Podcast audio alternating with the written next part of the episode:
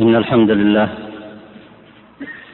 نحمده ونستعينه ونستهديه ونعوذ بالله من شرور أنفسنا ومن سيئات أعمالنا من يهده الله فلا مضل له ومن يضلل فلا هادي له وأشهد أن لا إله إلا الله وحده لا شريك له وأشهد أن محمدا عبده ورسوله.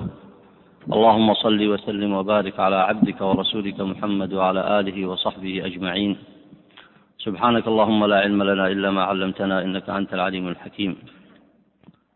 أيها الإخوة الفضلاء هذا هو الدرس الخامس والأربعون وعنوانه أحكام القيام على أهل البدع.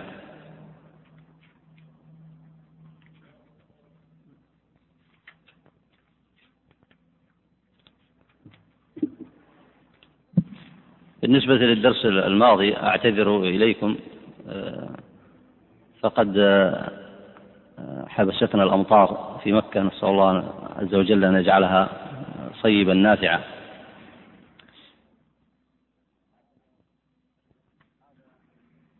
هذا الدرس بهذا العنوان أو بعنوان قريب منه وهو عقوبة أهل الابتداع.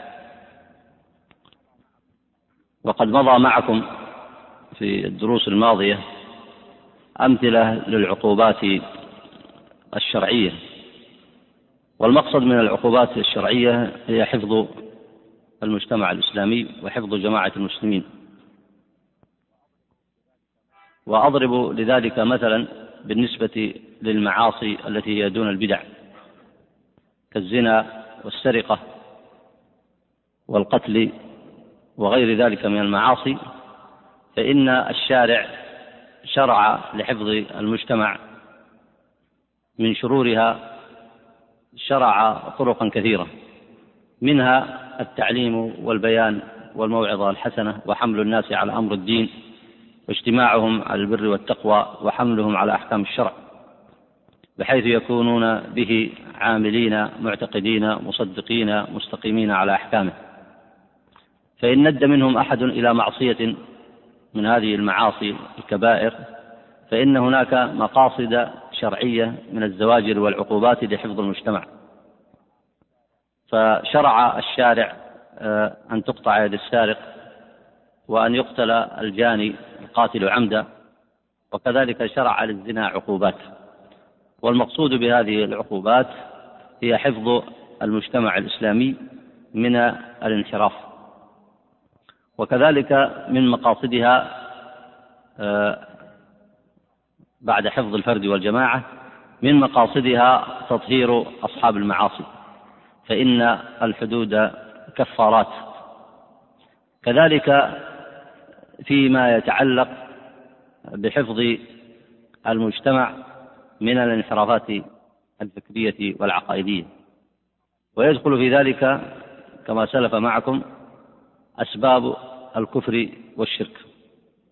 فالأسباب التي تؤدي عن الانحراف عن الشريعة والعقيدة والاستقامة على الاعتقاد الصحيح هذه الأسباب شرع الله عز وجل لحفظ المجتمع من شرورها شرع طرقا كثيرة. منها البيان والتعليم وإظهار الحق والاجتماع على السنة ونصرة الدين والدعوة إلى الله عز وجل والأمر معروف والنهي عن المنكر. ومحاربة البدع والانحرافات الفكرية وغير ذلك من من الأمور التي بينها العلماء. أيضا من آه، الوسائل التي يحفظ بها المجتمع تطبيق العقوبات الشرعية. وهذه العقوبات أنواع وهي محل إجماع. منها ما يتعلق بأسباب الكفر والشرك وهو الباب الذي يعقده الفقهاء جميعا في كتبهم تحت عنوان باب الردة. فإن حكم الردة كما ورد في حديث النبي عليه الصلاة والسلام الحديث الصحيح من بدل دينه فاقتلوه. لأن تبديل الدين والوقوع أعاذنا الله وإياكم في أي سبب من أسباب الكفر والشرك التي تخرج عن الملة إذا استمر انتشارها في واقع المجتمع ولم يطبق هذا الحكم فإنه يضعف أمر الدين. وينتشر بين الناس من الانحرافات الفكرية سواء الواردة من مذاهب أهل الكتابين أو المشركين والأمم الأخرى أو ما ينشأ من أسباب الكفر والشرك بحيث آه، تنتشر هذه النواقض.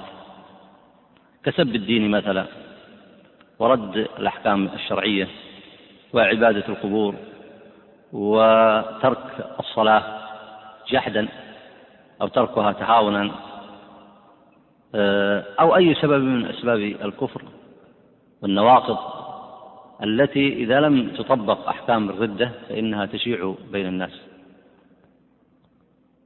بحيث يترتب عليها الإخلال في مسائل الاعتقاد وتضعف هيبة الدين في النفوس. ولذلك شرع الشارع في هذا الباب كما تعلمون أحكام الردة وهي محل إجماع بين الفقهاء وقد نصبوا لذلك كتبا مستقلة في كتبهم في المذاهب الأربعة وغيرها تحت باب حكم المرتد. والمرتد هو من غير دينه من بدل دينه أي وقع في سبب من أسباب من النواقض آه، المكفرة التي ذكرها أهل العلم. آه، بعد هذه المسألة ندخل إلى ما ذكره المصنف هنا من عقوبة البدع فإن البدع أيضا آه، تؤدي إلى تغيير أحكام الدين وتلبيس المفاهيم على الناس. والمقصد من العقوبات على أهل الابتداع هو نفس المقصد السابق من العقوبات على المخالفين سواء في أحكام الكفر أو المخالفين فيما هو دون ذلك من المعاصي والكبائر كالسرقة والزنا وغير ذلك. فالمقاصد هي منع المكلفين من التتابع على المخالفات الشرعية. سواء كانت تلك المخالفات من المعاصي كالزنا والسرقة والقتل أو كانت من أسباب الكفر أو كانت من أسباب البدع. فالمقصد الأول من هذا الباب الذي ذكره المصنف المقصد الأول هو منع المكلفين من التتابع في هذه الموبقات. آه، المقصد الثاني هو المحافظة على المجتمع لأن الحفاظ على الفرد هو طريق للمحافظة على المجتمع وكذلك الحفاظ على المجتمع هو طريق للمحافظة على الفرد. اقرأ بارك الله فيك. بسم الله الرحمن الرحيم. قال المصنف رحمه الله تعالى فصل ويتعلق بهذا الفصل أمر آخر وهو الحكم في القيام على أهل البدع من الخاصة أو العامة. وهذا باب كبير في الفقه تعلق بهم من الله بارك الله فيك. قوله هنا فصل في الحكم على القيام. الحكم في القيام. يقصد هنا القيام على أهل البدع بالعقوبات. وأعلاها القتل على من أتى بابا من أبواب الكفر. أو من ابتدع ووقع في الكفر. ومن وراء ذلك عقوبات سيذكرها المصنف. تتفاوت. تتفاوت بين التعزير أو الجلد بعقوبات كثيرة دون القتل. وقوله هنا في القيام على أهل البدع من الخاصة أو العامة. المقصود من الخاصة الولاة من العلماء والأمراء. الولاة من العلماء والأمراء والمقصود بالعامة عامة المسلمين لأنه أيضا كما يجب على العلماء الإنكار على أهل البدع وكما يجب على الأمراء تطبيق الشرع والقيام على أهل البدع كذلك يجب على العامة أن يقدموا ما يستطيعون في هذا الباب من الإنكار عليهم. ثم ذكر آه، تعلق هذا الموضوع بكتب آه، الفقه. اقرأ بارك الله فيك. وهذا باب كبير في الفقه تعلق بهم من جهة جنايتهم على الدين وفسادهم في الأرض وخروجهم عن جادة الإسلام إلى بنيات الطريق التي نبه عليها قول الله تعالى وأن هذا صراطي مستقيما فاتبعوه ولا تتبعوا السبل فتفرق بكم عن سبيله.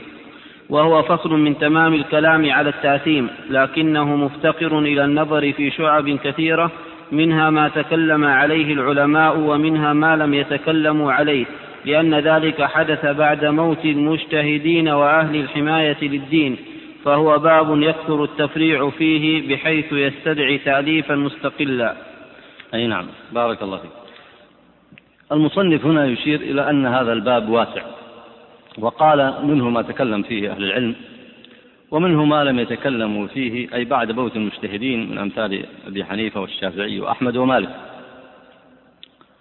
لكن آه الذي ذكره العلماء سواء من الصحابة أو من التابعين هو أصل في هذا الموضوع وهو الأساس في هذا في هذا الأمر وقد نصت على ذلك نصوص الشريعة كما سيأتي معكم.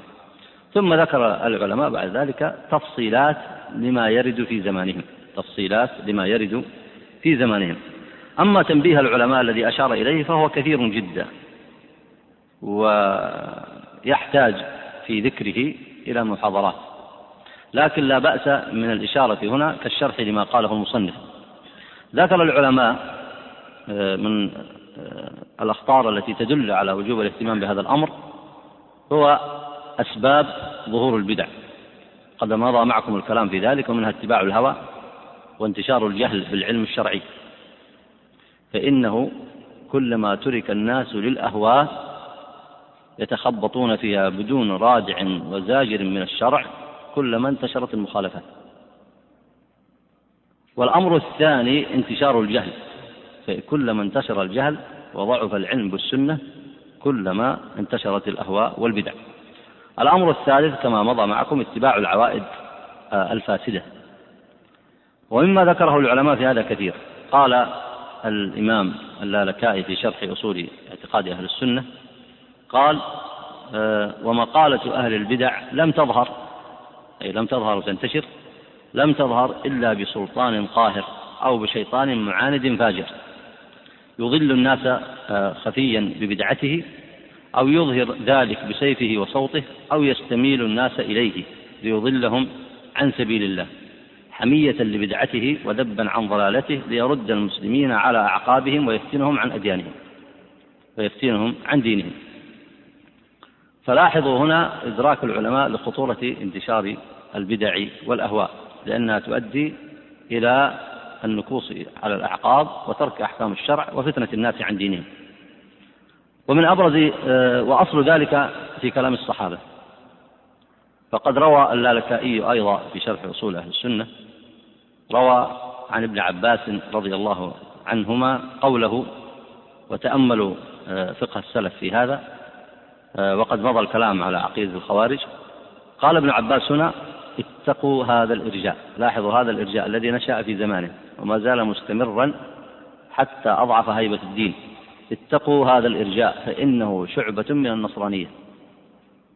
وقد مضى معكم أن المصنف هنا ربط بين البدع التي نشأت في هذه الأمة وبين البدع التي جاءت من أديان أهل الكتابين. ووجه التشابه بين الإرجاء الذي غلا فيه أصحابه وبين النصرانية هو التفلت من التكاليف. التفلت من التكاليف وإدخال الاعتقادات الفاسدة على الدين. واعتبار الدين مجرد نطق بالشهادتين بلا عمل بلا عمل بالاعتقاد وبلا عمل بالشرائع. وهذا لا ريب أنه يشابه شعبة من دين النصرانية الذين تركوا دينهم وبدلوه. وممن قال ذلك أيضا آه، تلميذ ابن عباس وهو سعيد بن جبير قال المرجئة مثل الصابئة. مرجئة مثل الصابئة. ولذلك اهتم العلماء بأحكامهم وكيفية ردعهم عما هم فيه من الأهواء وقال أيضا الإمام مجاهد عن تدرج البدع وجنايتها على الدين لأن المصنف قال وهذا باب كبير في الفقه تعلق به من جهة جنايتهم على الدين. وهذا أخطر الجناية على الدين. أخطر الجناية على الدين أن تلتبس المفاهيم تلتبس العقائد على الناس ويتفلتون من أحكام التكليف. ولذلك ورد في حديث حذيفة أول ما ينقض هذا الدين عياذا بالله أول ما ينقض ينقض الإسلام عروة عروة أولها نقض الحكم وآخرها نقض الصلاة. قال الإمام مجاهد عن تدرج البدع قال يبدأون جهمية يعني المخالفين عن العقائد والشرائع. يبدأون مرحلة مرحلة. يبدأون جهمية ثم يكونون قدرية ثم آه، يكونون آه، بعد ذلك آه، صابئة. يعني يشابهون أهل الكتابين في دينهم.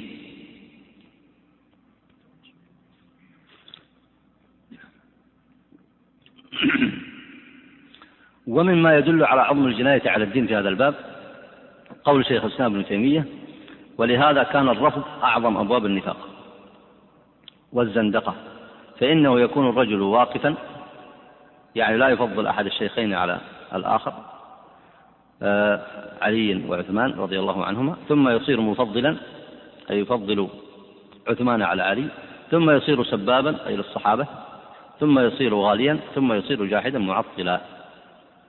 والمقصود هو الإشارة إلى أن هذه البدع تتدرج وتنتشر مع قلة العلم الشرعي وعدم القيام عليه بأحكام الشرع. ونظير ذلك في انتشار المخالفات عموما فإنه كما لا يخفاكم آه، أن تطبيق القوانين في أكثر أحوال المسلمين أدى إلى انتشار مخالفات سواء في أبواب المعاصي أو في أبواب الانحرافات العقائدية والبدع. والسبب في ذلك يرجع إلى عدم تطبيق الأحكام الشرعية. والسبب في ذلك يرجع إلى عدم تطبيق الأحكام الشرعية. ولذلك نص العلماء آه، في كتبهم على هذه العقوبات. سواء العقوبات على المعاصي التي دون الكفر كما سبق أو العقوبات على الارتداد عن الدين أو العقوبات على الأفكار المنحرفة في البدع وغيرها. ولما آه، لم تطبق هذه الأحكام التطبيق الذي أراده الله عز وجل وشرعه في كتابه وسنة نبيه محمد صلى الله عليه وسلم ظل هذا التدرج الذي يشير له العلماء ينتشر من عصر إلى عصر حتى تفاقم في هذا العصر. ولذلك سيشير المصنف إلى هذا المعنى. اقرأ بارك الله فيك. فرأينا أن بسط ذلك يطول مع أن العناء فيه قليل الجدوى في هذه الأزمنة المتأخرة لتكاثر الخاصة عن النظر فيما يصلح العامة وغلبة الجهل على العامة حتى إنهم لا يفرقون بين السنة والبدعة بل قد انقلب الحال إلى أن عادت السنة بدعة والبدعة سنة فقاموا في, غير موضع القيام واستقاموا إلى غير مستقام فعم الداء وعدم الأطباء حسبما جاءت به الأخبار. بارك الله المصنف الآن نصب هذا الفصل ليبين هذه الأحكام. ثم قال فرأينا أن بسط ذلك يطول مع أن العناء فيه قليل الجدوى في هذه الأزمنة المتأخرة. لماذا؟ الجواب ذكره هنا. من يستطيع يستخرج الجواب؟ تفضل.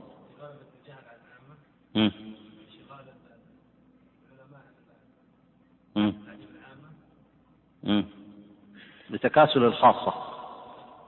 الخاصة يشمل العلماء والأمراء. لاحظ. آه، فيما يصلح العامة وغلبة الجهل عن العامة. فيقول العناء فيه قليل الجدوى في هذه الأزمنة المتأخرة. طيب إذا ما فائدة الكلام فيه؟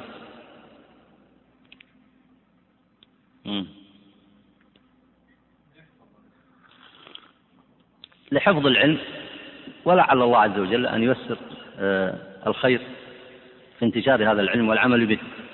قال هنا بل قد انقلب الحال إلى أن إلى أن عادت السنة بدعة والبدعة سنة فقاموا في غير موضع القيام. ما المقصود بهم؟ فقاموا في غير موضع القيام. إيش معنى غير موضع القيام؟ تفضل.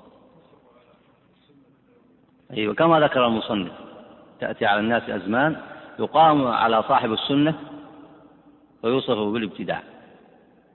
ويقام ويترك صاحب الابتداع ينشر بدعه وأهواءه والأمثلة على هذا في التاريخ كثيرة. ونذكر بعض الأمثلة لشرح مقصود المصنف هنا مثلا دعوة الشيخ محمد بن عبد الوهاب. كثر الذين قاموا ضدها ولا لا؟ كما صنع محمد علي باشا وغيره. وحتى أنها وصفت وصف أتباعها بأنهم من الخوارج. فهذا القيام في غير موضع القيام. المفروض موضع القيام مع هؤلاء ما هو؟ نصرتهم. كذا ولا لا؟ نصرتهم على الحق والتوحيد الذي يدعون إليه. لكن لتجاهل العامة وتكاسل الخاصة عن نصرة الدين قاموا ضد هؤلاء كما هو معلوم في أول نشأتهم. وقصة شيخ الإسلام ابن تيمية كان الحق ماذا يصنع معه كثير من الخلق؟ منهم من نصره ومنهم من خذله. الذين خذلوه كان الواجب ماذا يصنعون؟ نصره. فلما خذلوه قاموا في غير موضع القيام واستقاموا إلى غير مستقام. وكذلك موقف الإمام أحمد كما مضى معكم في الدرس السابق. طيب كمل بارك الله فيك. فرأينا ألا نفرد هذا المعنى بباب يخصه وألا نبسط القول فيه وأن نقتصر من ذلك على لمحة تكون خاتمة لهذا الباب. في الإشارة إلى أنواع الأحكام التي يقام عليهم بها في الجملة لا في التفصيل وبالله التوفيق. طيب إذا أردت التفصيل أين تذهب؟ المصنف هنا يقول سنذكر في هذا الموضع لمحة مع أن اللمحة هذه تحتاج إلى درسين متتابعين لأن هذا الفصل ما يمكن استكماله في درس واحد. فهذه لمحة عند المصنف. فإذا أردت التفصيل أين تجده؟ من يذكر الجواب.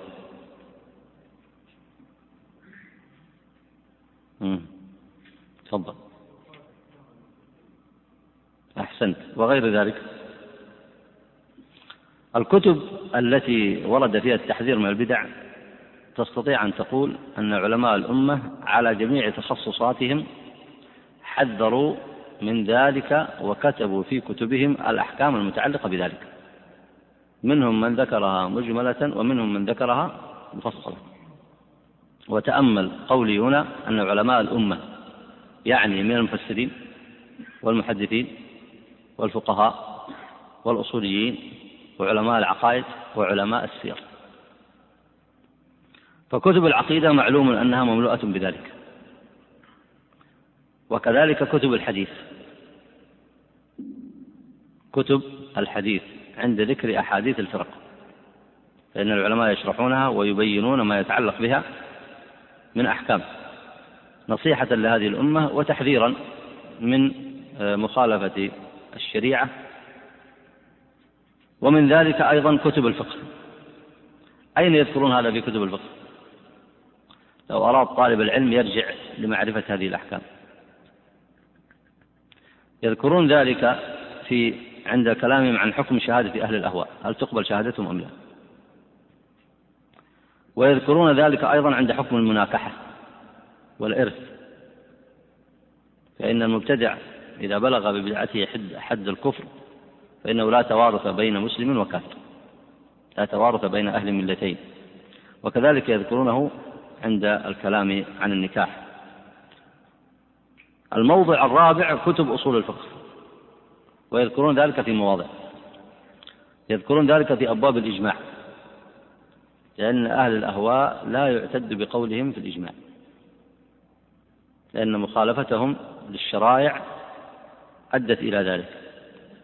ومن ذلك يذكرونه في الكلام عن المصالح والاجتهاد والتقليد. الموضع الخامس مصطلح الحديث. يعني سبق معكم كتب الحديث. الموضع الخامس مصطلح الحديث. يذكرون ذلك أين؟ من يعرف؟ أحسنت. عند قبول رواية المبتدع. هل تقبل روايته أم لا؟ وكذلك حكم الداعي إلى بدعته في الرواية في مسألة الرواية عنه. طيب كتب التفسير. أين يذكر ذلك؟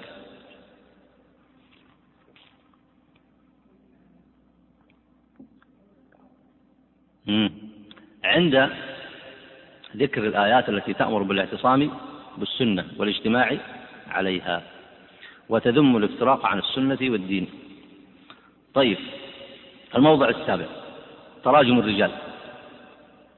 أين تذكر أحكام أهل البدع في هذا الباب؟ مم. تراجم الرجال علم مستقل أو لا؟ مم. فأين يذكر فأين يذكر فيه ما يتعلق بأحكام أهل البدع؟ أحسنت في الجرح والتعديل. طيب كتب التاريخ.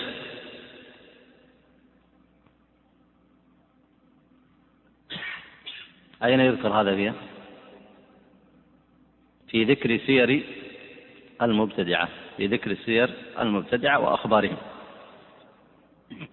إذا الآن عندك الآن جميع الكتب الإسلامية في جميع التخصصات الشرعية. ولعلي أذكركم آه، ببعض الأسئلة الساذجة التي تنتشر عند كثير من المتأخرين. فيأتي مثلا إنسان فيسأل ولو أنه خبر العلم وصبر عليه لم يسأل مثل هذه الأسئلة. فيقول مثلا الدعاء إلى مخالفة أهل الابتداع وتصحيح الاعتقاد يؤدي إلى تفريق الأمة. لو صح هذا ماذا نقول في هؤلاء العلماء؟ هل بقي تخصص من التخصصات العلمية؟ لم يذكر الآن. هذه جميع جميع التخصصات العلمية. وهؤلاء هم علماء الأمة. فلو كان هذا الدعاء يؤدي إلى تفريق الأمة لما صنعوه. لكن مقصدهم من ذلك ما هو؟ جمع الأمة على الاعتقاد الصحيح وعلى كلمة سواء من اتباع السنة والقيام بالدين الذي شرعه الله ورسوله صلى الله عليه وسلم. طيب اقرأ بارك الله فيك. فنقول إن القيام عليهم بالتثريب أو التنكير أو الطرد أو الإبعاد أو الإنكار هو بحسب حال البدعة في نفسها من كونها عظيمة المفسدة في الدين أو لا وكون صاحبها مشتهرا بها أو لا وداعيا إليها أو لا ومستظهرا بالأتباع أو لا. وخارجا عن الناس أو لا وكونه عاملا بها على جهة الجهل أو لا أي نعم. يعني هنا آه، في تطبيق العقوبات على أهل البدع فإن هذه العقوبات من الناحية الشرعية ينظر فيها لكل إنسان بحسب ما هو عليه من البدع. والبدع قد مضى معكم أنها تختلف مراتبها ومضى بذلك آه، درس مستقل والإمام الشاطبي هنا يذكر به. فالاختلاف هذه المراتب التي ذكرها هنا تختلف العقوبات. ولعل الجديد الذي أشار له هنا قوله وكونه عاملا بها على جهة الجهل أم لا. فهنا تقام عليه الحجة ولا بد حتى يرتفع الجهل والاشتباه. فإذا تحقق ذلك بالنصح والموعظة الحسنة فقد تحقق المراد وإن لم يتحقق ذلك فإنه آه، يعتبر ليس بجاهل وتطبق عليه الأحكام مثله مثل غيره. ويبقى عموم النظر في أهل البدع بحسب مراتبهم. كل آه، ينظر فيه بالأحكام الشرعية بحسب آه، مرتبته. أي نعم. هنا بحث لم يذكره المصنف سيأتي. في الإرشاد والتعليم وهي الآداب الشرعية التي تتبع في دعوة المبتدع لأنك لا يمكن أن ترفع الجهل إلا بأسلوب شرعي. فما هو هذا الأسلوب الشرعي؟ سيأتي المصنف يشير إلى إلى بعض منه. اقرأ بارك الله فيك. وكل هذه الأقسام له اجتهاد يخصه إذ لم يأتي في الشرع في البدعة حد لا يزاد عليه ولا ينقص منه. كما جاء في كثير من المعاصي كالسرقة والحرابة والقتل والقذف والجراح والخمر وغير ذلك. لا جرم أن المجتهدين من الأمة نظروا فيها بحسب النوازل وحكموا باجتهاد الرأي تفريعا على ما تقدم لهم في بعضها من النص كما جاء في الخوارج من الأثر, من الأثر بقتلهم. وما جاء عن عمر بن الخطاب رضي الله عنه في صبيغ العراقي. فخرج من مجموع ما تكلم فيه العلماء أنواع. أي نعم. هنا سيتكلم عن هذه الأنواع. وقدم لذلك بهذين الأمرين. أولا أن العقوبات على أهل البدع تختلف باختلاف مراتب البدع. فمثلا السرقة ليست كالقتل ولذلك قاسها على ذلك. السرقة ليست كالقتل. وشرب الخمر آه، ليس كمن مثلا قذف وقتل وانتهك الفرج الحرام. فالمعاصي تتفاوت بحسب اجتماعها وبحسب وبحسب انفرادها. فكذلك الحال في مسائل الابتداع. فكذلك الحال في مسائل الابتداع. الابتداع فإنها تتفاوت. ثم ذكر أيضا مسألة أخرى وهي أن العقوبات على أهل الابتداع هذه نظر العلماء فيها وبينوها في المواطن السابقة. وليست مطلقة. حتى لا يظن الإنسان أنه لا ضابط لها بل ورد في النصوص الشرعية ما يوجب القتل. كما في قول النبي عليه الصلاة والسلام في حديث الخوارج فإذا لقيتموهم فاقتلوهم. وورد ما هو في أدنى الحد وأقلها كما هو في تأديب آه، صبيغ أو صبيغ الذي أدبه عمر رضي الله عنه لما كان يسأل عن المشتبهات ويسأل عن المعضلات ويسأل عما لا فائدة منه. هذه عقوبة. والأولى عقوبة. الأولى وصلت إلى حد القتل وهذه وصلت إلى أقل آه، إلى إلى الحد الأدنى من التعذير بالقول أو بالضرب أو نحوه. أي نعم. اقرأ الآن فخرج من مجموع ما تكلم فيه العلماء أنواع. اقرأ. أحدها الإرشاد والتعليم وإقامة الحجة كمسألة ابن عباس حين ذهب إلى الخوارج فكلمهم حتى رجع منهم ألفان أو ثلاثة آلاف ومسألة عمر بن عبد العزيز مع غيلان وشبه ذلك. هذه مضى الكلام عنها فلا نعيدها. مضى الكلام بالدروس السابقة تفصيل في ذكر خبر الخوارج وكذلك التفصيل في ذكر آه، هذه العقوبات بحسب ما ورد فيها من الأسانيد. فالمقصود يشير المصنف إلى أن أولها هو إقامة الحجة. وفائدة إقامة الحجة هنا هي التعليم والبيان. بحيث إذا ظهرت الحجة فإن فالذي يرجع إلى السنة قد رجع إلى خير وهدى. والذي بقي قد قطعنا بأنه قد بقي وهو معاند لأنه قد تبين له الحق. فإقامة الحجة يتحقق بها مصلحتين يتحقق بها آه، مصلحتان. المصلحة الأولى هو من كان فيهم معاندا آه، قيمت عليه الحجة أكثر.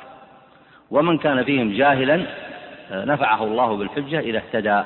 وإن لم يهتدي فإن إقامة الحجة ترده إلى صف المعاندين. وهذا ترجم له البخاري في قوله باب قتال الخوارج والملحدين بعد إقامة الحجة عليهم. ولاحظ قوله هنا والملحدين في الترجمة. قوله والملحدين بعد إقامة الحجة عليهم. وأصل هذا الباب وإن لم يفصل فيه المصنف أصله في كتب الردة وما شابه ذلك. فإن الكافر أيضا الذي نجزم بكفره لا يقتل إلا بعد استتابة. لا يقتل إلا بعد أن يستتاب. ومعنى الاستتابة أنه يبين له الحق ويؤمر بالرجوع إلى الحق فإن رجع فقد تاب. وقبل وحينئذ يسقط عنه حكم الردة. وإن لم يتب فقد قامت عليه الحجة فيقام عليه الحكم الشرعي لقول النبي عليه الصلاة والسلام من بدل دينه فاقتلوه. فهنا قوله الإرشاد والتعليم وإقامة الحجة ثم ذكر مثالين. أي نعم. ولهذا طبعا آداب. إقامة الحجة آداب. لعلكم تراجعونها في كتاب آه، دعوة المبتدع آه، آداب دعوة المبتدع. تراجعونها في كتاب اقتضاء الصراط المستقيم. الجزء الثاني صفحة 616 وأيضا كتاب الاستقامة الجزء الأول 305 وحاصلها أنه يوضح له الحق ببيان حسن وبنصح وأن يدعى بالتي هي أحسن ثم أن يكون ذلك بإشفاق ولطف حتى يظهر له الحق وتزال عنه الشبهة. فإذا بلغ الأمر هذا المبلغ ولم يرجع يؤخذ حينئذ بالعقوبات التي بعدها. أي نعم. اقرأ بارك الله والثاني الهجران وترك الكلام والسلام حسب ما تقدم عن جملة من السلف في هجرانهم لمن تلبس ببدعة وما جاء عن عمر في قصة صبيغ أي نعم. طبعا هنا مسألتان. الأولى أن الهجر عقوبة شرعية وكذلك ترك الكلام والسلام وهذه العقوبة الشرعية آه، نقلت عن السلف بالتواتر. نقلت عن السلف الصالح بالتواتر. وهذه العقوبات لا بد وهي المسألة الثانية أن كل عقوبة شرعية لا بد من تطبيق الآداب الشرعية فيها. فلاحظ معي أمرين. أولا الهجر وترك السلام وما والاه عقوبة شرعية. والعقوبة الشرعية عبادة من العبادات. العقوبة الشرعية هي تطبيق حكم من الأحكام الشرعية سواء طبقه أحد المكلفين أو غيرهم. فهذه العقوبة عقوبة شرعية. والمسألة الثانية أن العقوبة الشرعية لا بد أن يتحقق فيها المتابعة والإخلاص. أن يكون الذي يقوم بالهجر يقصد به وجه الله تعالى. وإصلاح هذا المكلف. وإصلاح ذلك المكلف الذي ابتدع وكف شره عن الناس. لكن لا يكون مقصوده لأمر دنيوي مثلا أو لخصومة دنيوية. أو آه، لتفاوت في النسب أو الحسب أو بسبب الأقاليم أو غير ذلك فهذا لا يجوز. وإنما يكون هذا الهجر محققا الشروط الشرعية. ولذلك لا بد من تأمل الغاية من الهجر. والغاية من الهجر هو إصلاحه وكف شره عن الناس. وهذا المعنى معنى عظيم. إذ لو قام به المسلمون في عصورهم المتأخرة لتذكروا ما كان عليه السلف الصالح رضوان الله عليه. وعود إلى طبيعة مجتمعهم من الصفاء العقائدي والنقاء والاستقامة وإقامة الشرائع والأحكام. فإنه ما كان ذلك إلا لأنهم اجتمعوا على الدين صدقا وحقا وأقاموا دين الله عز وجل ظاهرا وباطنا وسلموا من آفات الأمم الأخرى وتبديل أديانهم والأهواء. سلموا من ذلك. ولا يمكن أن تتحقق هذه السلامة إلا بهجر تلك المبادئ وهجر أصحابها. إلا بهجر تلك المبادئ المنحرفة المخالفة عن الشريعة وهجر أصحابها. لكن هذا مع الأزمنة المتأخرة عياذا بالله قل وضعف. وقد يندر في كثير من الأماكن. وإذا قل وضعف كثر الذين يجب هجرهم. وهم المخالفون عن الشرائع. وعادوا هم بمخالفة أهل الحق والسنة. فالأصل هو أن يقوم هذا المجتمع بالمحافظة على نفسه. فإن لم يقم بالمحافظة على نفسه فإنه تدخل عليه تلك الأهواء وتلك البدع. فمسألة الهجر لا كما يظنها بعض الناس مسألة جزئية أو أنها مسألة سهلة أو أنها قد لا يترتب عليها شيء كثير. بل طبيعة نشأة المجتمع الإسلامي في عهد الصحابة والتابعين لم يكن نقيا صافيا إلا لأنهم كانوا مستقيمين على الهدى والحق في عبادة الله ظاهرا وباطنا بصدق وأمانة وإخلاص رضوان الله عليهم أجمعين وفي نفس الوقت كانوا حذرين من أن تدخل عليهم الأهواء والبدع من عقائد الأمم الأخرى وعاداتهم وتقاليدهم أو أن تنشأ عندهم أنفسهم. هم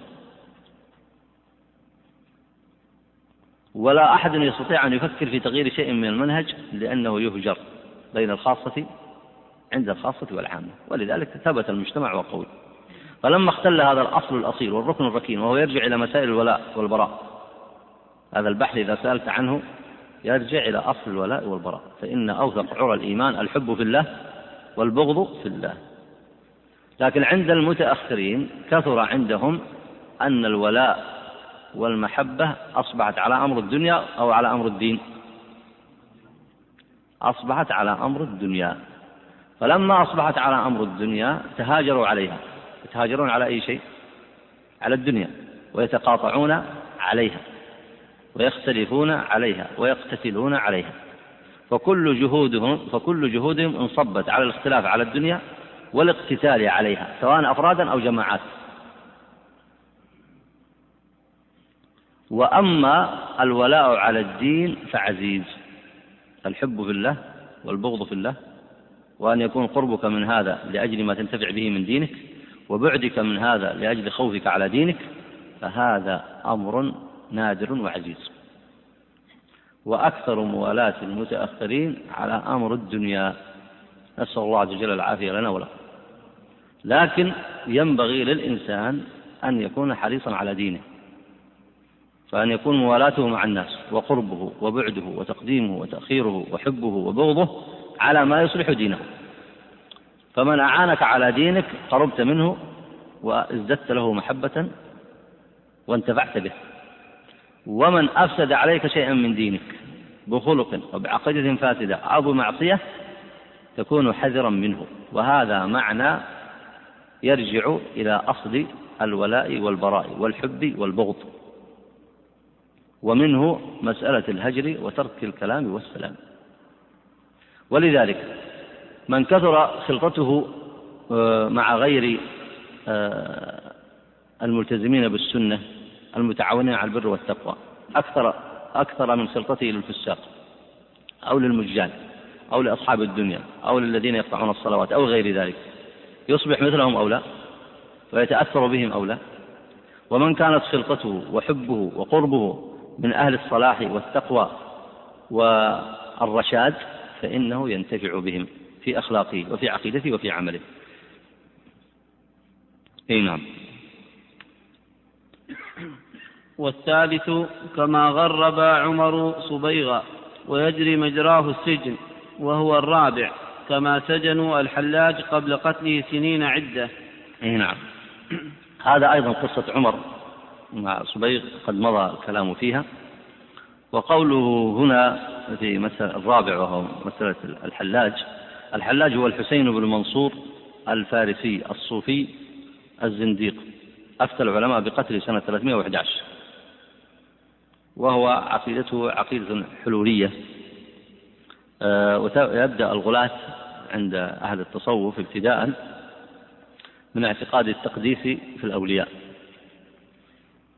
ويذهبون إلى القول بأن الولي والمؤمنون كلهم أولياء لكن هؤلاء خلطوا على الناس دينهم. وإلا كل مؤمن ولي لله إذا كان طائعا لله عز وجل. لكن هم أخذوا وصف الأولياء وجعلوه لمشايخهم والمتقدمين في طرقهم. ثم قدموا هؤلاء الأولياء في طرقهم فجعلوهم أفضل من الأنبياء لأنهم يقولون أن الولي أفضل من النبي. وهذه من العقائد المنحرفة. التي انتشرت عند كثير أيضا من المتأخرين المتأثرين بالتصوف.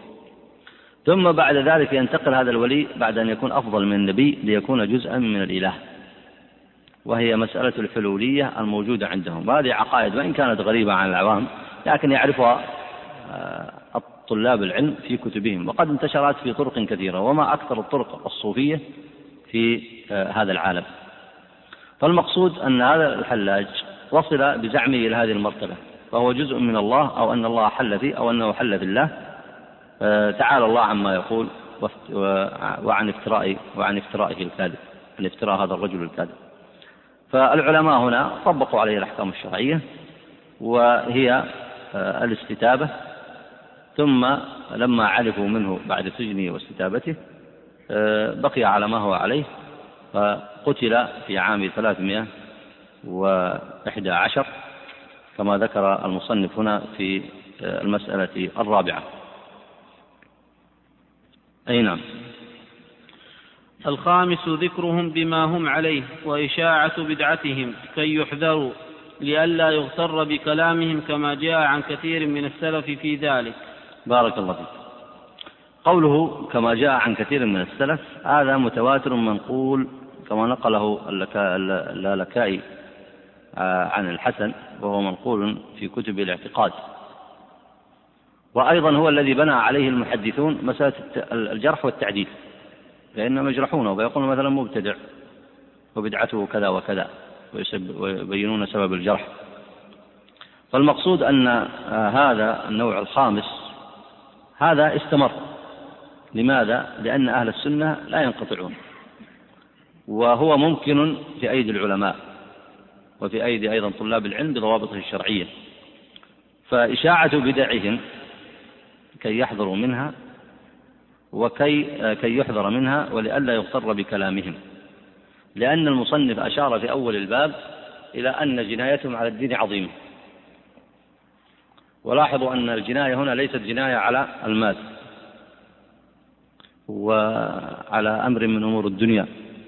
وإنما هي جناية عظيمة على المفاهيم وعلى قضايا الاعتقاد ومسائل الدين. وهذا النوع من أخطر أنواع الجنايات. هذا النوع وإن كان الآن في العالم الذي نعيشه الآن في نشوء المذاهب الفكرية من العالم الأوروبي وانتشار الغزو الفكري وانتشار القوانين الوضعية الجناية على الدين لا تعتبر جناية. عظيمة عندهم بل لا تعتبر جناية أصلا. لكن الجناية على المال تعتبر جناية لأنهم يهتمون الكفار يهتمون بدنياهم. أما على قضية الدين فهم كفار لا يفرقون. والكفر ملة واحدة. فلو انتقل الإنسان من مبدأ إلى مبدأ أو عاث في أفكار الناس أو نشر البدع والكفر هذا بالنسبة لهم لا يعتبرونه جناية. ولذلك لما دخلت قوانينهم إلى العالم الإسلامي دخلت هذه البدعة معها فأصبحت الجناية على المال أشد من الجناية على الدين. عند كثير من المتأخرين.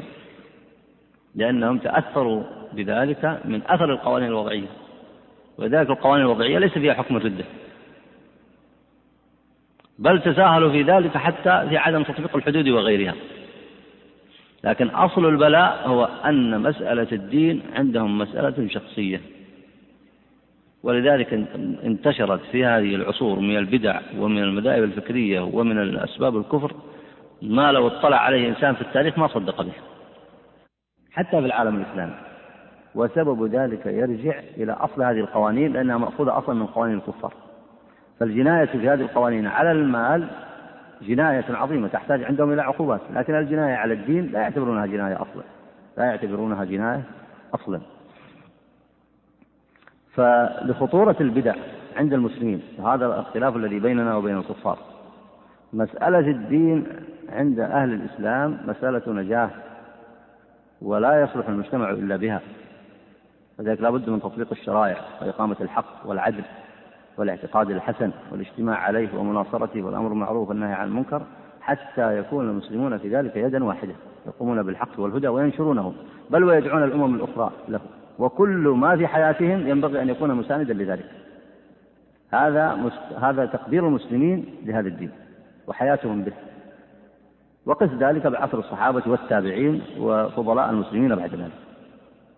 لكن بالنسبة للكفار هذا أمر لا يعنيهم إلا إذا جاءوا للخصومة مع هذا الدين. إذا جاءوا للخصومة مع هذا الدين انتقلوا للمكر به وفتنة الناس عن الإسلام. فهنا يأتي الأمر الخامس وهو محاربة البدع والتحذير منها لأنها جناية عظيمة على الدين. فكما آه، يحذر مثلا من آه، السراق أو من أصحاب المخدرات أو من أصحاب الموبقات فإن التحذير من هؤلاء ينبغي أن يكون أشد. فلما ضعف المسلمون في هذا الباب انتشرت البدع. فلاحظ معي هذا المعنى الخامس لأهميته. مما انتشر عند بعض المتأخرين من المتفقهة أنهم يتحرجون من ذلك ويعتبرون أن ذكر ذلك غيبة وأن الغيبة محرمة. والغيبة محرمة بإجماع كما هو معلوم. لكن محرمة بضوابط شرعية أو محرمة في كل موضع؟ من يذكر الجواب؟ بضوابط شرعية. محرمة في حق من؟ ها. متى تحرم ومتى تجوز؟ تفضل.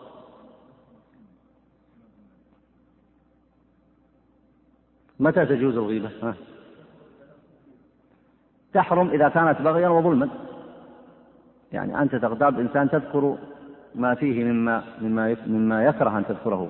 فيه فيما يتعلق بخصوصياته فلا تذكر هذا. فأن تقول فيه كذا أو قال كذا أو صنع كذا. من أمر لا حاجة للناس به.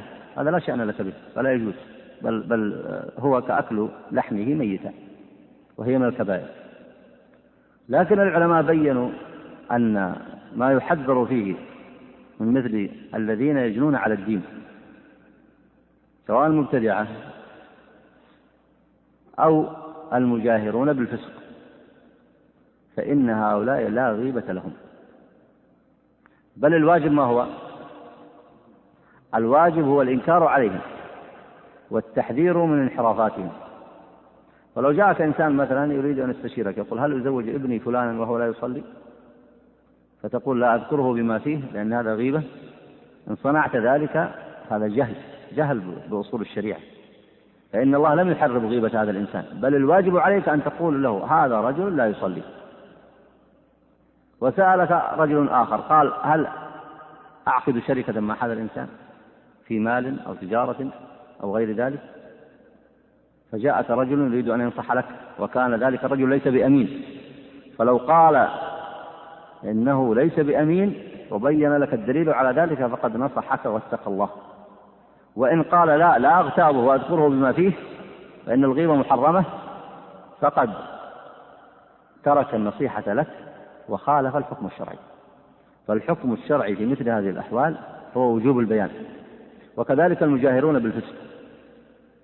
دع عنك المجاهرون بالشرك أو بالبدع الغليظة. المجاهرون بالفسق. فإنهم لا غيبة لهم. ولاحظ أن المقصود في ذلك كله هو الحفاظ على ماذا؟ الحفاظ على المجتمع. ومقصود الحفاظ على المجتمع أي المحافظة على الدين. وحفظ الأفراد من مغبة هذه المنكرات والمخالفات الشرعية. ولذلك اتفق العلماء على أن المجاهر بفسقه ليس له حكم المسلم الذي لا يجاهر بفسقه. فإن الأول تحرم غيبته وأما المجاهر بفسقه فلا تحرم غيبته بل الواجب ذكره بما فيه. وكذلك ما نحن فيه في هذا الباب وهو إشاعة ذكر آه، ما عليه أهل البدع وإشاعة بدعهم. آه، قال الحسن آه، ليس لصاحب بدعة ولا لفاسق يعلن بفسقه غيبة. ليس له غيبة. يعني ليس له حرمة. بل يبين ما فيه ويذكر ما فيه ويغتاب وينظر في أمره. ومعنى يغتاب هنا أي يبين ولا أصلا ليس له غيبة. يبين ما فيه ويحذر الناس منه. كما تحذر ابنك من فلان لأنه لا يصلي فتقول له إياك وإياه. أو تحذره منه مثلا أنه يشرب الخمر. فتقول إياك وفلان إنه يمشي مع فلان وفلان ويصنعون كذا وكذا فكل ذلك واجب شرعي. ولو تركه الإنسان لأصبح مغبة لأصبحت المغبة عليه وأصبح نهبا للانحرافات.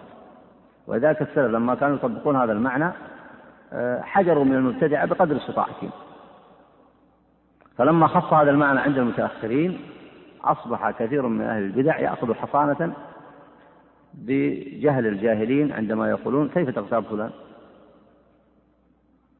لكن الحق الذي بينه علماء السنة كما هو عند المحققين هو أنه إذا علمت بدعته بقوله أو بفعله أو بكتابته فهذا حينئذ يجب أن يبين خطر ما يقول ولا غيبة له بل الواجب التحذير مما هو فيه.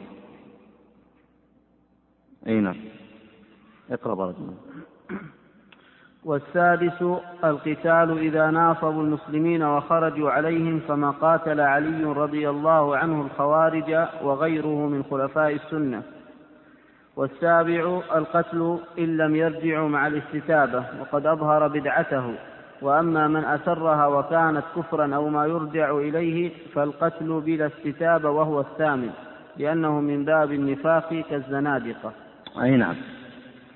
لعلنا نضيق الوقت نكتفي بالسادس بالكلام على السادس والسابع بحسب ما يتيسر. السادس وهو القتال لأنه قد سبق معكم أن البدع تتفاوت مراتبها. فالذي يخرج بالبدع على أهل السنة يبعدهم عما هم فيه من السنة والشريعة آه، فإنه قد يكون فردا وقد يكون جماعة. فالكلام في النوع السادس إذا ناصبوا المسلمين القتال وهذا لا يكون إلا من جماعتهم لا يكون إلا من جماعة متمكنة. تقاتل المسلمين لرد المسلمين عن السنة وإبعاد المسلمين عن شريعتهم وعقيدتهم الصحيحة. وهنا بين العلماء آه، الدليل في ذلك وهو واضح جدا كما قاتل علي رضي الله عنه الخوارج. وهذا سبق الكلام عليه بالتفصيل في أكثر من موضع. آه، قال كما قاتل علي رضي الله عنه الخوارج وغيرهم من خلفاء السنة أي لأن ذلك معلوم متواتر في التاريخ الإسلامي. النوع السابع القتل إن لم يرجعوا مع الاستتابة. ما الفرق بين القتال والقتل؟ ما يذكر الجواب؟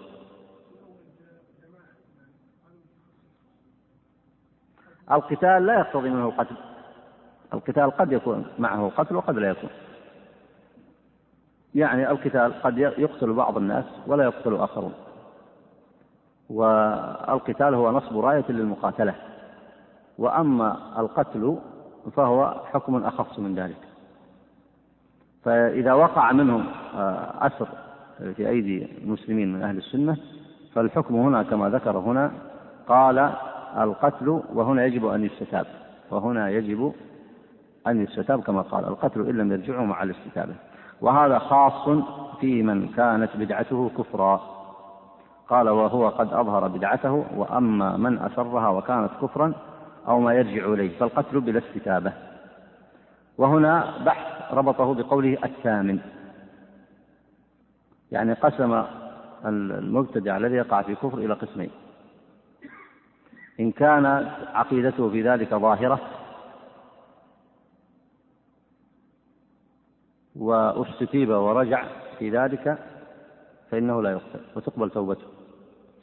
وإن كان أسرها وفتن المسلمين بها فهي مسألة الزنديق وهي ما سماها المصنف بقوله الثامن وعللها بقوله لأنه من باب النفاق كالزندقة. فإذا البحث رجع الآن إلى دراسة العلاقة بين النفاق وبين الزندقة. آه، الزندقة كما ذكر العلماء هي ترجع إلى النفاق. فالذين كانوا في عهد النبي عليه الصلاة والسلام يظهرون معه الصلوات وقد يخرجون معه في الجهاد كما خرج المنافقون في غزوة تبوك إلا أنهم كانوا يظهرون مخالفة النبي عليه الصلاة والسلام في عقيدته وكانوا في بعض الأحيان يتحاكمون إليه وفي بعض الأحيان يتحاكمون إلى طواغيت اليهود وكانوا يخربون المجتمع الإسلامي من الداخل خفية إن استطاعوا.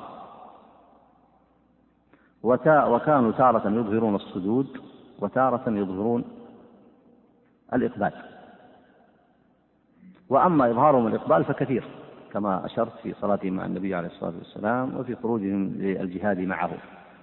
ولم يجدوا سبيلا لحفظ دمائهم إلا بذلك فأظهروا الصلاة وظهر وخرجوا مع النبي في الجهاد. أما الصدود فكما في قول الله تعالى ورأيتهم يصدون وهم مستكبرون.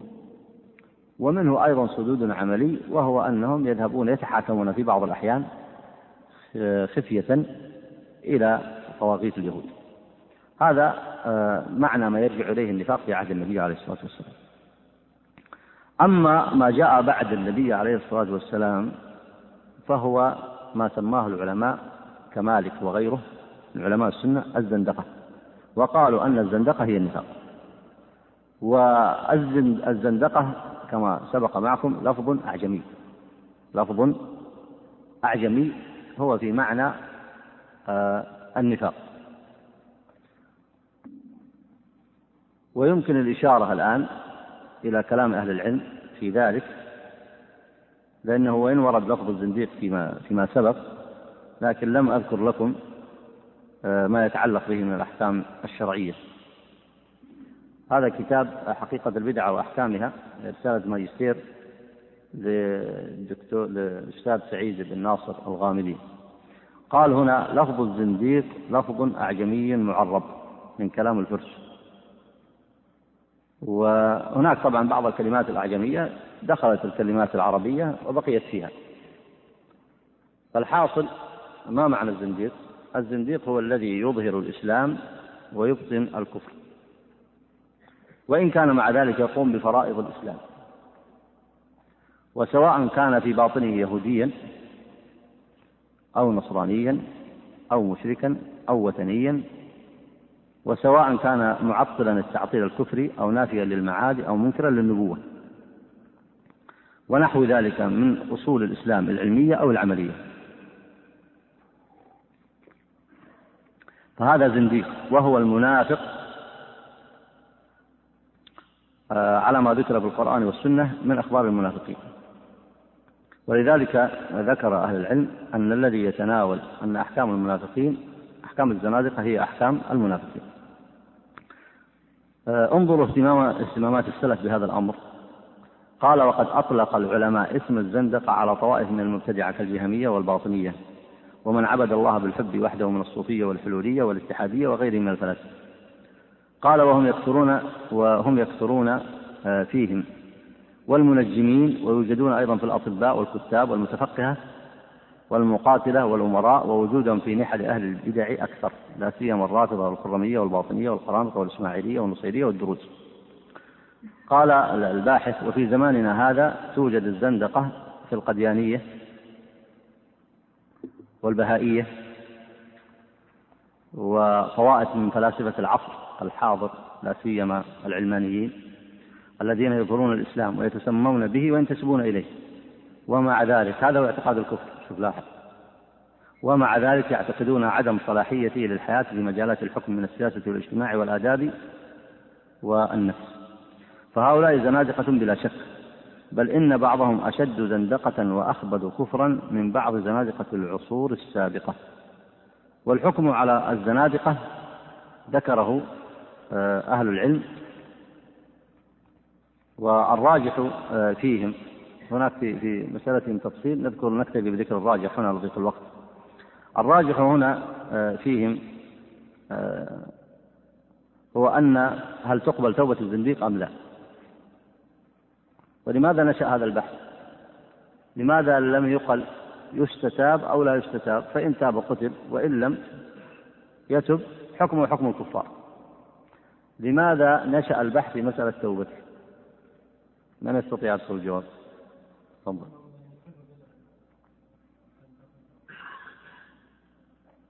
أحسنت. لأن العلماء نظروا في شأنهم فقالوا كأن الاستتابة لا تنفع يعني تحصيل حاصل. رحمكم الله. كيف تصير تحصيل حاصل؟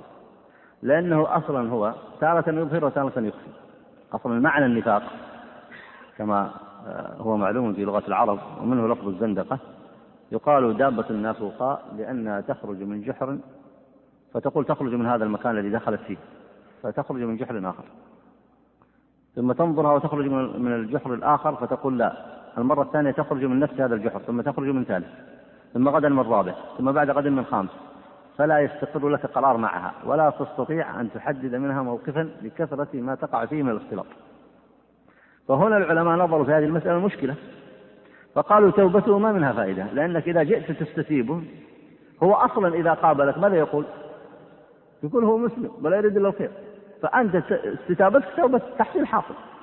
يعني أنت قبل ما تستتيب أصلا قبل ما توقفه وتقول نستتيبك لأنك صنعت ذاك اليوم كذا وأضللت فلان ونشرت الكتاب الفلاني ونشرت الكفر الفلاني وصنعت كذا وخربت في الأمة كذا.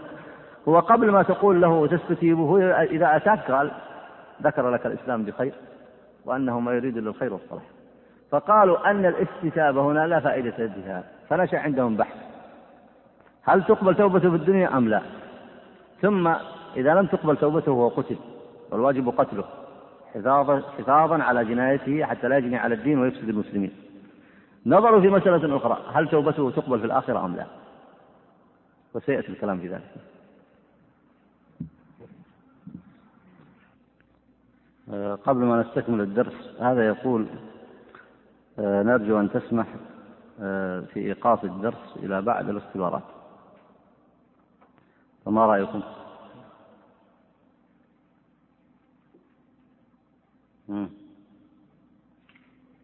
موافقين؟ مناسب يا أخوان؟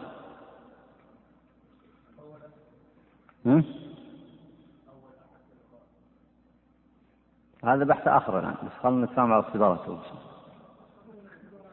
ها؟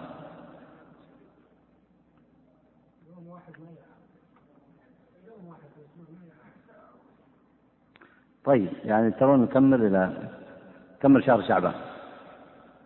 وبعدين نتفاهم في رمضان. إن شاء الله.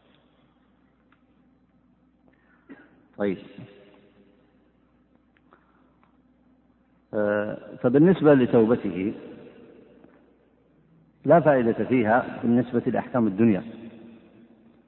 لأن الزنديق إذا تاب أو المنافق عاد مرة أخرى ليفسد في المسلمين. فكلما ظهروا عليه جاءهم وزعم أنه يحب الإسلام ويحب الخير ويحب الفقه فيتركونه فيعود إلى ما كان عليه من الإفساد في الأرض. ثم إذا ظهروا عليه جاء مرة أخرى فقال إني يحب الإسلام ويحب الخير وكل ذلك الذي صنعته إما أنني جاهل أو أنني لا أعرف أو أنني قصدت كذا أو كذا أو كذا أو على الأقل وإن كان أقر بما فيه إلا أن يقول رجعت عنه ثم يترك. ولا يزال في هذا الحال مرة بعد مرة.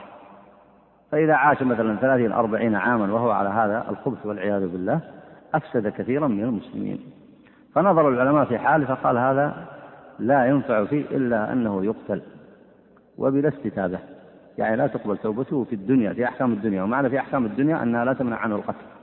وأما فيما بينه وبين الله إذا قتل بعد ذلك وهو بينه وبين الله قد تاب توبة نصوحة فهي تنفعه في الآخرة بإذن الله لأن التوبة الصحيحة تنفع عند الله عز وجل. ولذلك قالوا هنا إذا تاب قبل أن يرفع أمره وظهر منه من الأقوال والأعمال ما يدل على حسن إسلامه. شوف الآن التوبة جاء بنفسه جاء هو بنفسه لم يظهر عليه ها؟ ولم يدل عليه لكن جاء بنفسه فمجيئه بنفسه تدل على حسن إسلامه.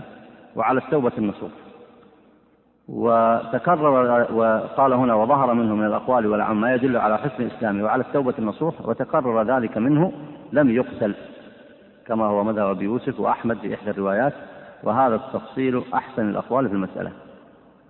ومما يدل على أن توبة الزنديق بعد القدرة لا تعصم دمه شوف بعد القدرة عليه. لأنه إذا قدر عليه وجيء به أظهر التوبة فإذا ترك صنع أيضا من الفساد ما صنع. مما يدل على ذلك قوله تعالى قل هل تربصون بنا إلا إحدى الحسنيين ونحن نتربص بكم أن يصيبكم الله بعذاب من عنده أو بأيدينا. قال السلف في هذه الآية أو بأيدينا بالقتل إن أظهرتم ما في قلوبكم. فإذا أظهر ما في قلبه ودعا إلى الفساد والشرك والانحراف فإنه إذا قدر عليه لم تقبل توبته. والمقصود الزنديق هو أشبه المنافق الذي يقاتل المسلمين. لاحظ هذا المعنى.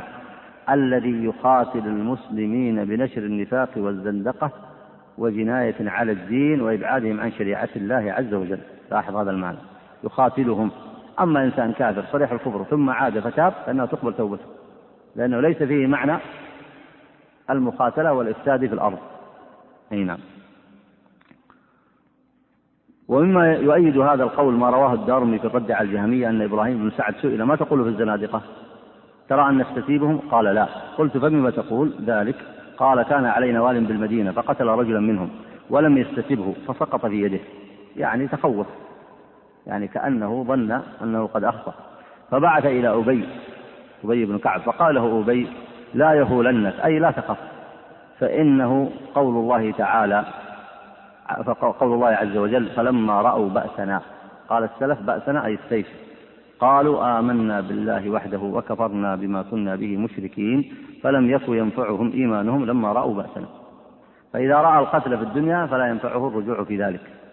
وخاصة بهذا المعنى الذي سبق الكلام عليه في معنى الزندقة وسبقت الإشارة إليه. قال السيف فقال فقال سنته القتل أي سنة الزنديق القتل. ومما ذكره أيضا قال رحمه الله في موضع آخر والفقهاء إذا تنازعوا في قبول توبة من تكررت ردته. لاحظ هنا. تكررت ردته وهو الذي يقتل المسلمين بالأفكار المنحرفة ويصدهم عن شريعة الله ويصدهم عن الأحكام الشرعية ويظهر أفكار الملل أو غيرها من البدع الغليظة. قال من تكررت ردته أو أو قبول آه، والفقهاء إذا تنازعوا في قبول توبة من تكررت ردته أو قبول توبة الزنديق فذاك إنما هو في الحكم الظاهر أي في أحكام الدنيا. والذين يرون أنه لا تقبل توبته ويقتل قالوا لكف شره عن المسلمين لكف شره عن المسلمين. قال هنا إنما هو في الحكم الظاهر لأنه لا يوثق بتوبته هذه العبرة لأنه لا يوثق بتوبته. أما إذا قدر قدر أنه أخلص التوبة لله في الباطن فإنه يدخل في قوله تعالى يا عبادي الذين أسرفوا على أنفسهم لا تقنطوا من رحمة الله إن الله يغفر الذنوب جميعا إنه هو الغفور الرحيم. وأيضا ابن قدامة في المغني وهذه من المواضع التي يذكر فيها أحكام أهل البدع والزنادقة. قال في المغني وفي الجملة فالخلاف بين الأئمة في قبول توبتهم في الظاهر من أحكام الدنيا ومن ومن ترك قتلهم وثبوت أحكام الإسلام في حقهم. وأما قبول الله تعالى لها في الباطن وغفرانه لمن تاب وأقلع ظاهرا أم باطنا فلا خلاف فيه. لقوله تعالى عن المنافقين إلا الذين تابوا وأصلحوا واعتصموا بالله وأخلصوا دينهم لله وأولئك مع المؤمنين وسوف يؤتي الله المؤمنين أجرا عظيما. فإذا العبرة الخلاف في توبته في الدنيا. والذين قالوا لا تقبل توبته في الدنيا التعليل أعيده مرة أخرى هو أنه يعود مرة ومرات ويكرر التوبة إذ لا فائدة فيها لأنه قد يستمر على ذلك سنينا طويلة وعقودا من الزمان ينشر أفكاره المنحرفة وبدعه وضلالاته وينشر أفكار الأمم الأخرى من الكفريات وغيرها ويستتر بالتوبة. كلما قبض عليه ظهر زعم أنه تاب. ولذلك البحث في من إذن؟ في الزنديق ولا بالتعرف معنى الزنديق والمنافق وفي من تكررت توبته. أما من ظهرت منه علامة الصدق كأن تاب أول مرة أو أنه جاء بنفسه وأظهر التوبة وظهرت القرائن التي تدل على ذلك فهذا تقبل توبته ظاهرا في أحكام الدنيا. هذا والله أعلم وصلى الله على نبينا محمد وعلى آله وصحبه أجمعين. هذا السائل يسأل يقول ما رأيكم في رابعة العدوية؟ لأني قرأت في كتاب وفيات الأعيان أنها عابدة ولها منامات صالحة وسمعت من بعض الشيوخ قولا غير ذلك آه، أنها من الزنادقة فأرى فأي الكلامين أصح؟ الجواب أني لا, لا علم لي بخبرها والذي اشتهر هو الأول عنها لكن ليس عندي تحقيق في دراسة أحوالها والله أعلم. آه، السؤال هنا يقول هل غيبة الفاسق تكون بإطلاق أم أنها جائزة فقط في الخصلة التي وصف بها بالفسق؟ وهل يغتاب أو بالأصح تذكر مساوئه عند كل أحد أم عند من يظن أنه يستطيع نصحه؟ أو لمن يخشى عليه الضرر منه. حتى لا يحصل التوسع في هذا الأمر. الجواب هو أن تلتزم بما ذكره أهل العلم. وهو أن الفاسق المجاهر لا غيبة له بل يذكر بما فيه تحذيرا للناس من شره وفتنته. وقد يقول إنسان كيف يفتن الناس وهو لم يدعهم؟ من يذكر الجواب؟ قد يقول لك إنسان هو ما دعا الناس فكيف تقولون يحذر الناس من فتنته هو ما دعا الناس ها؟ يفتنهم بفعله طيب يقول لك الآن إذا كان فعله خاصا فلا يجوز أن يذكر إذا كان الإنسان مستتر صاحب المعصية إذا استتر الواجب ستره ولا لا؟ الأصل الستر آه. فالحكم في أي شيء آه. إذا الحكم في المجاهرة لأنه إذا جاهر لم يستتر وإلا لو استتر ستره الله ويجب على المسلمين ستره. لكن لو لم يستتر بل جاهر وإذا جاهر كأنه دعا وإن لم يدعو بالقول يدعو بأي شيء بفعله ومن ثم ينكر عليه فسقه الظاهر. وكذلك المبتدع وكذلك المنافق والزنديق وما وراء ذلك من المسميات. بقي هنا أنه بالنسبة للفاسق أو غيره حتى يذكر الأمر بقدر الحاجة. يذكر الأمر بقدر الحاجة. لأن المقصود ما هو؟ تحذير الناس منه ودفع ضرره على الناس. فإذا فالقدر الذي يحقق هذا المقصود يكفي. حتى ما تنقلب المسألة إلى عداوات شخصية أو إلى إقليميات أو شعوب أو آه، أن يذم الناس بعضهم بعض بأسماء القبائل أو بغيرها أو بأوصاف الخلقة أو غير ذلك. لا وإنما المقصود أن يكون هنا الذكر لهذه المساوئ إنما المقصود منه تحقيق مقصد الشارع في ذلك والتحذير من هذه البدع أو من مظاهر الفسق البينة الظاهرة التي تتحقق التي وقعت بالمجاهرة وكل ذلك بقصد استصلاح الناس وكذلك بمقدار حتى لا يخ... آه، في دفع الضرر فقط في دفع الضرر فقط. ومثاله من المسائل الجزئية مثلا وإن كان أقل من هذا في المسائل الجزئية. مثلا لو أن إنسان وهذا يوضح الجواب أكثر لو أن إنسان مثلا كما سبق الإشارة إليه جاءك فقال رجل يريد أن يشترك معي في ماله مثلا في شركة وهذا الرجل ليس بأمين وأنت تعلم ذلك عنه. أو إنسان مثلا يريد يريد أن يتزوج ابنة فلان فقال ما رأيك تزوجه أم لا؟ وأنت تعلم أنه لا يصلي. فحينئذ يجب عليك أن تذكر تذكره بما جاهر به. ترك الصلاة؟ مجاهرة بترك الصلاة. فتذكر ذلك من شأنه. فهذا المقدار يحقق المقصود. لكن لو لو لو تعديت ذلك فبدأت تذكر قبيلته أو أبوه أو بعض أوصافه الخلقية مثلا ها؟ أو تتعدى إلى أمور أخرى فواضح أنك بدأت أن تدخل في أمور شخصية وأمور نفسية أمور أخرى. فالمقصود أنك تقتصر من ذلك على ما يحقق المقصود الشرعي وأن تنكر مظاهر الفسق لكن لا تلتفت إلى ما سوى ذلك مما لا يعنيك. نعم. آه، يقول هنا كيف يكون الهجران في هذا الزمن مع انتشار مظاهر الفسق والبدع وقلة العمل بالسنة؟ الجواب هنا ما ذكره العلماء أن المقصود الهجر هو تحقيق المصلحة الشرعية من ذلك. وأنت أخبر بنفسك ولذلك تعلم الفقه من الأمور الواجبة سواء فقه الأحكام أو فقه الدعوة. فإذا رأيت أن الهجر مع هذا لا ينفع وأنك تحتاج إلى استصلاحه بأساليب أخرى فعليك أن تعمل بذلك. وإذا علمت أن الهجر بعض الوقت ينفع إلى حين ثم تلتفت إليه للبيان فلك أن تصنع ذلك. والمقصود كما ذكر أهل العلم أن تطبيق الهجر يرجع إلى المكلف نفسه بقدر ما يرى من تحقيق المصلحة في ذلك. وأضرب على ذلك مثال. إنسان مثلا يرتكب بعض الموبقات يجاهر ببعض أنواع الفسق. ثم هذا الرجل أردت أن تستصلحه وتبين له ما يجب عليه من طاعة الله عز وجل. فلم يستجب. فهل تصبر عليه طويلا وتتألفه أم لا؟ هنا أو تهجره. هنا تأتي المسألة.